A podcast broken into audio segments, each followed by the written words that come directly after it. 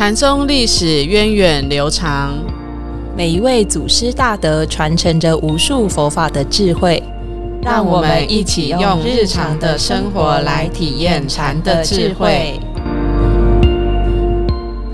各位听众朋友，大家好，欢迎收听《禅不禅》，我是常正法师，我是演印法师。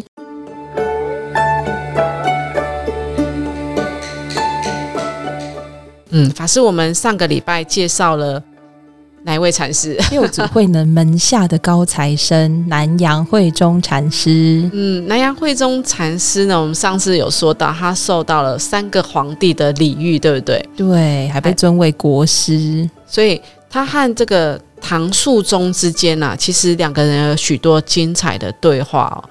那据说，你知道唐朝是一个呃。跟其他国家往来互动非常多的一个时代嘛，没错。所以在当时呢，就是从西域来了一个出家人，他可能耳朵很大吧，所以在这个记载上面是称他为大耳三藏，三藏就是三藏法师的意思嘛。然后大很大的耳朵，大耳三藏。对，还听说他有他心通，哇，感觉很特别哦。那究竟大耳三藏？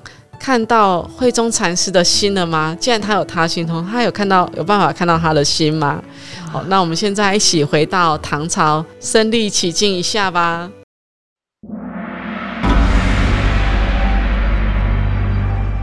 禅宗故事，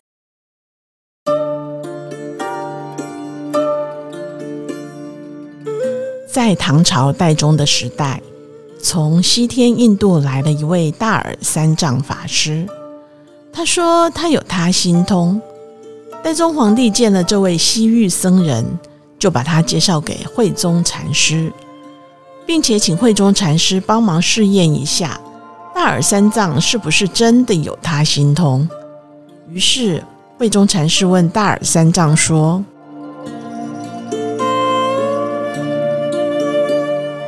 你有他心通吗？不敢当。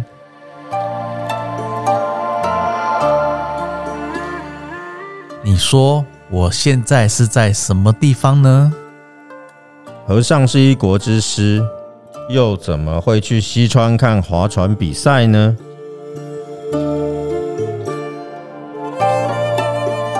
那现在我又在何处？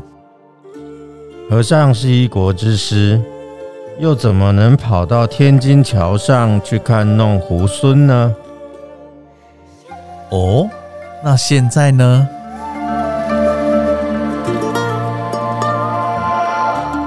大耳三藏观察了好一阵子，也观察不到慧中禅师的心，不知道慧中禅师的心究竟到哪里去了。原来是慧中禅师止住了心念的活动，入了定，所以大耳三藏虽然有他心通，也是不济事了。因此被慧中禅师骂道：“你这个野狐精，他心通呢？”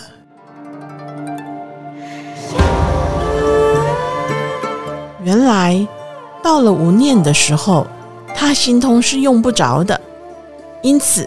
大耳三藏便无言以对。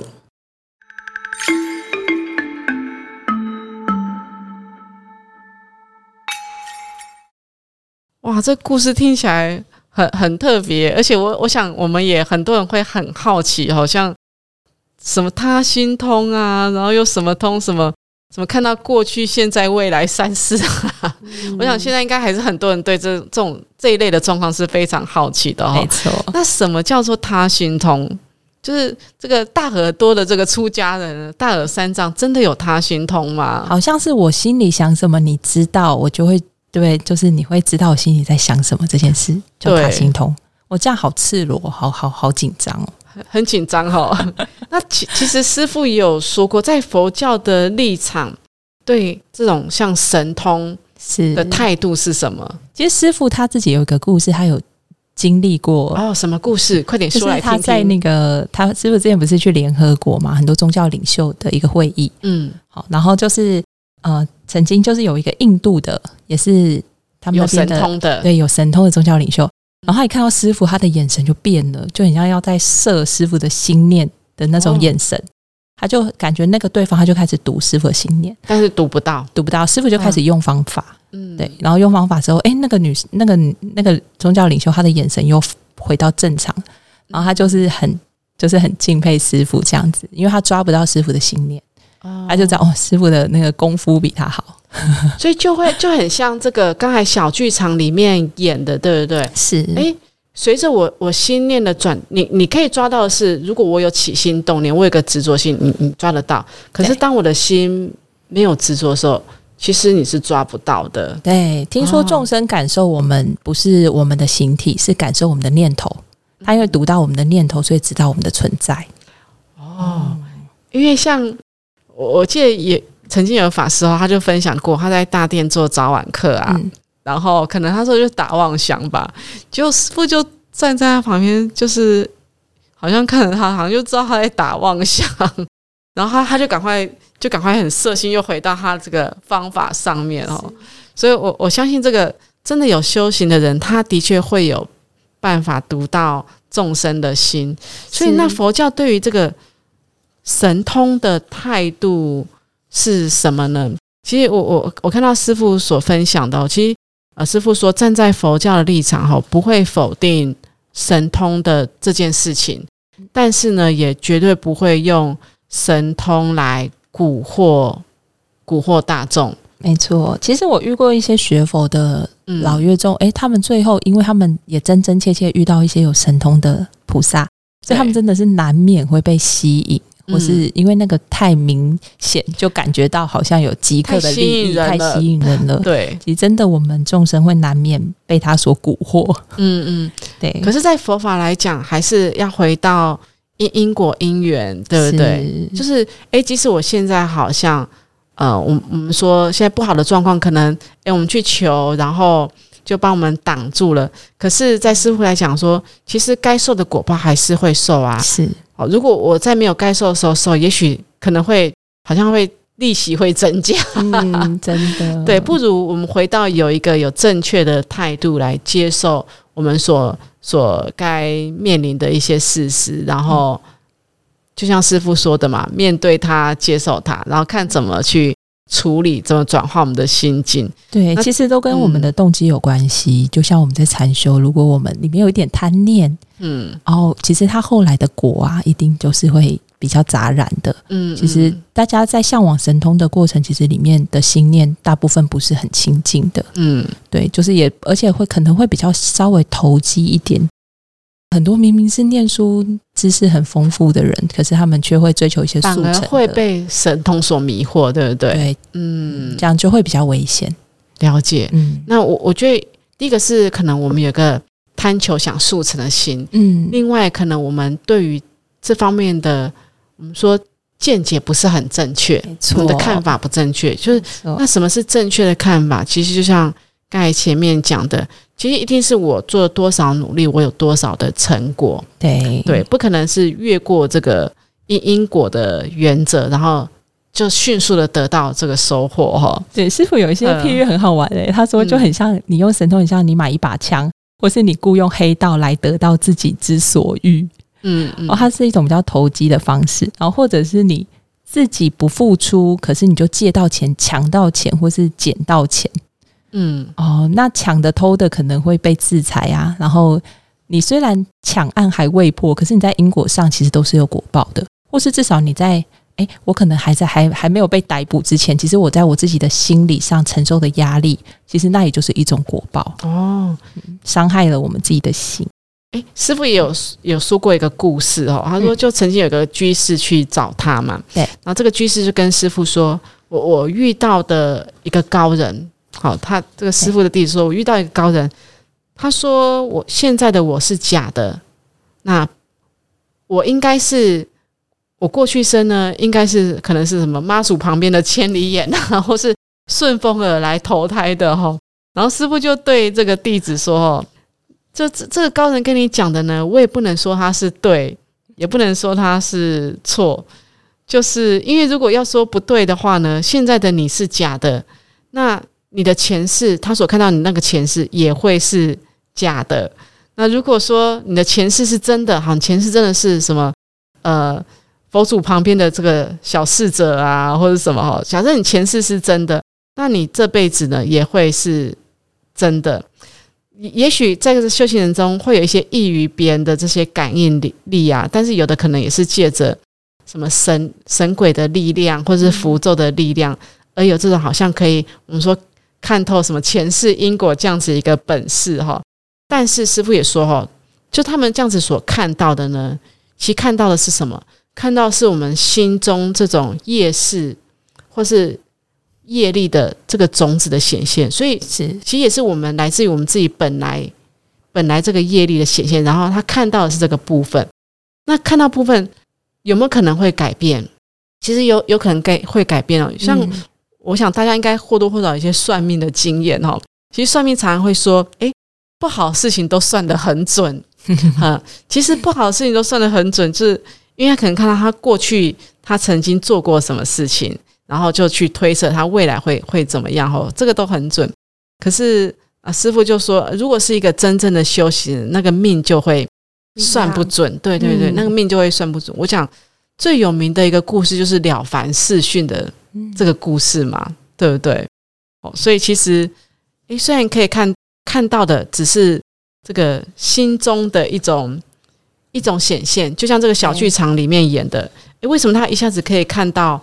他是在什么西川划船，那一下子又看到这国师跑到天津桥上去看这些耍猴戏哈。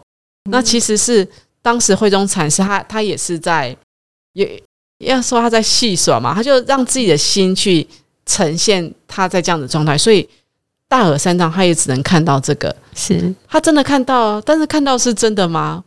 嗯，他看到这些景象是真的吗？其实也也不是啊，也不是啊，哦，嗯，那所以其实呃，如果一个修行人哦，他他心里没有挂碍的时候，其实是不会被人家看到。但是我们如果心里有任何挂碍，就是会呈现出来。没错，嗯，像如果是禅修功夫比较深细的啊，像师傅，他可能哎，听说很多弟子很怕看到师傅。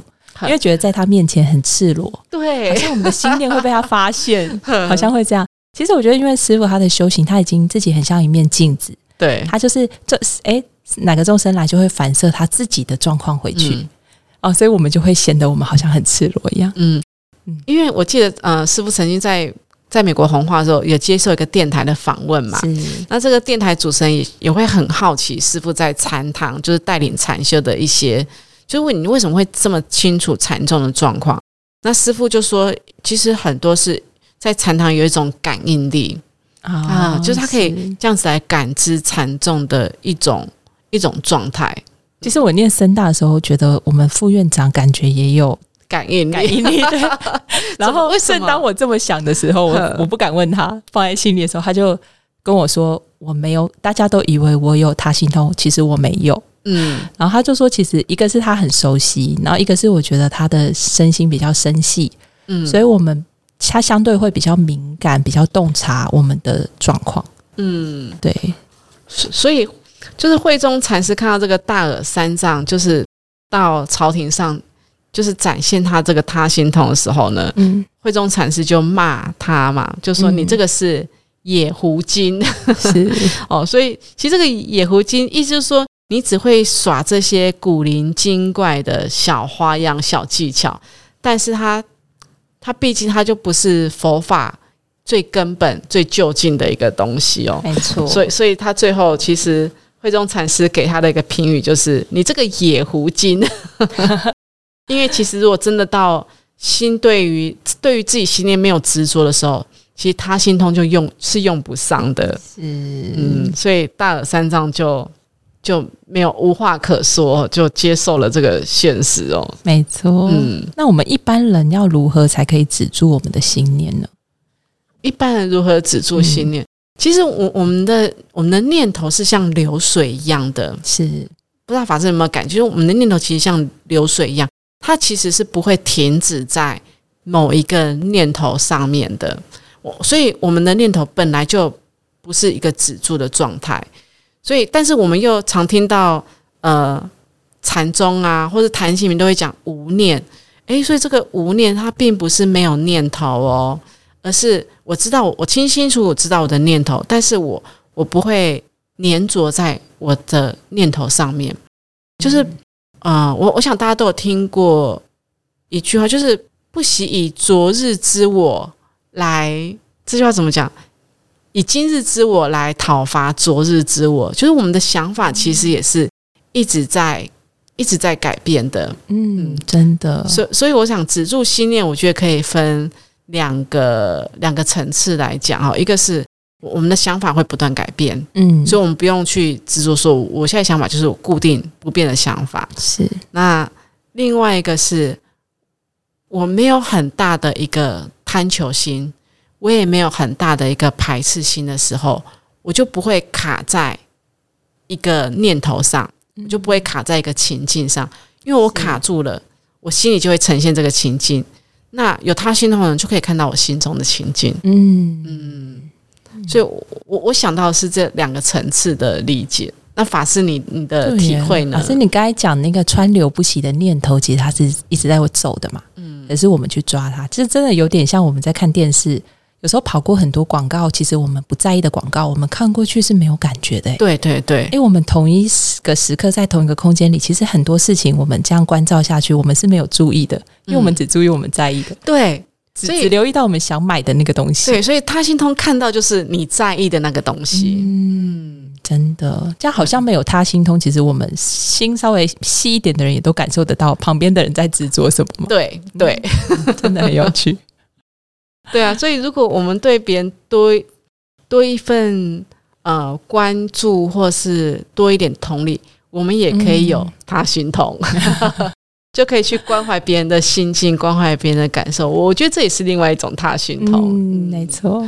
对啊，所以今天今天的这个南洋慧中禅师和大耳三藏的故事，哦，也很了解，就是很精彩，也让我们了解说。哎，其实我们对于神通要有一个正确的认知，没错。嗯，感恩大耳三藏视线的这个故事，对我觉得其实很有趣。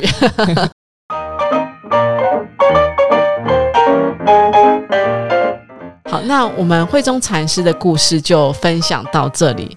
好，那我们下礼拜要讲谁的故事呢？哦，下个礼拜太精彩了，禅宗第八代祖师。已经到第八代了哇！首先登场的就是被西天波罗波若多罗尊者预言踏杀天下人的那匹马是谁？马祖道一。好，那我们下星期再见，拜拜。